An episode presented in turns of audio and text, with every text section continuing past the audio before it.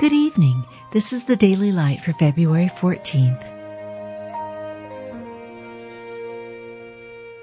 Be thou my vision, O Lord of my heart, not be all else to me, save that thou I am thy part and thine inheritance. Whom have I in heaven but thee?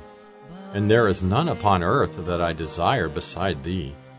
My flesh and my heart faileth, but God is the strength of my heart and my portion for forever. The Lord is the portion of mine inheritance and of my cup. Thou maintainest my lot. The lions are fallen unto me in pleasant places. Yea, I have a goodly heritage. The Lord is my portion, saith my soul, therefore will I hope in him. Thy testimonies have I taken as an heritage forever, for they are the rejoicing of my heart. O God, thou art my God, early will I seek thee.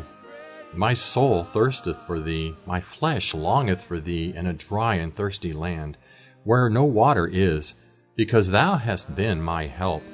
Therefore in the shadow of thy wings will I rejoice.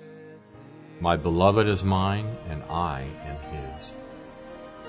You've just been listening to the Daily Light, a daily morning and evening devotional of Scripture compiled by Samuel Bagster and published in 1825.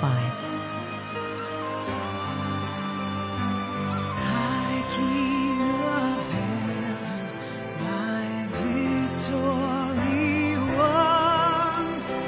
May I reach heaven's joy so oh, bright, heaven's sun.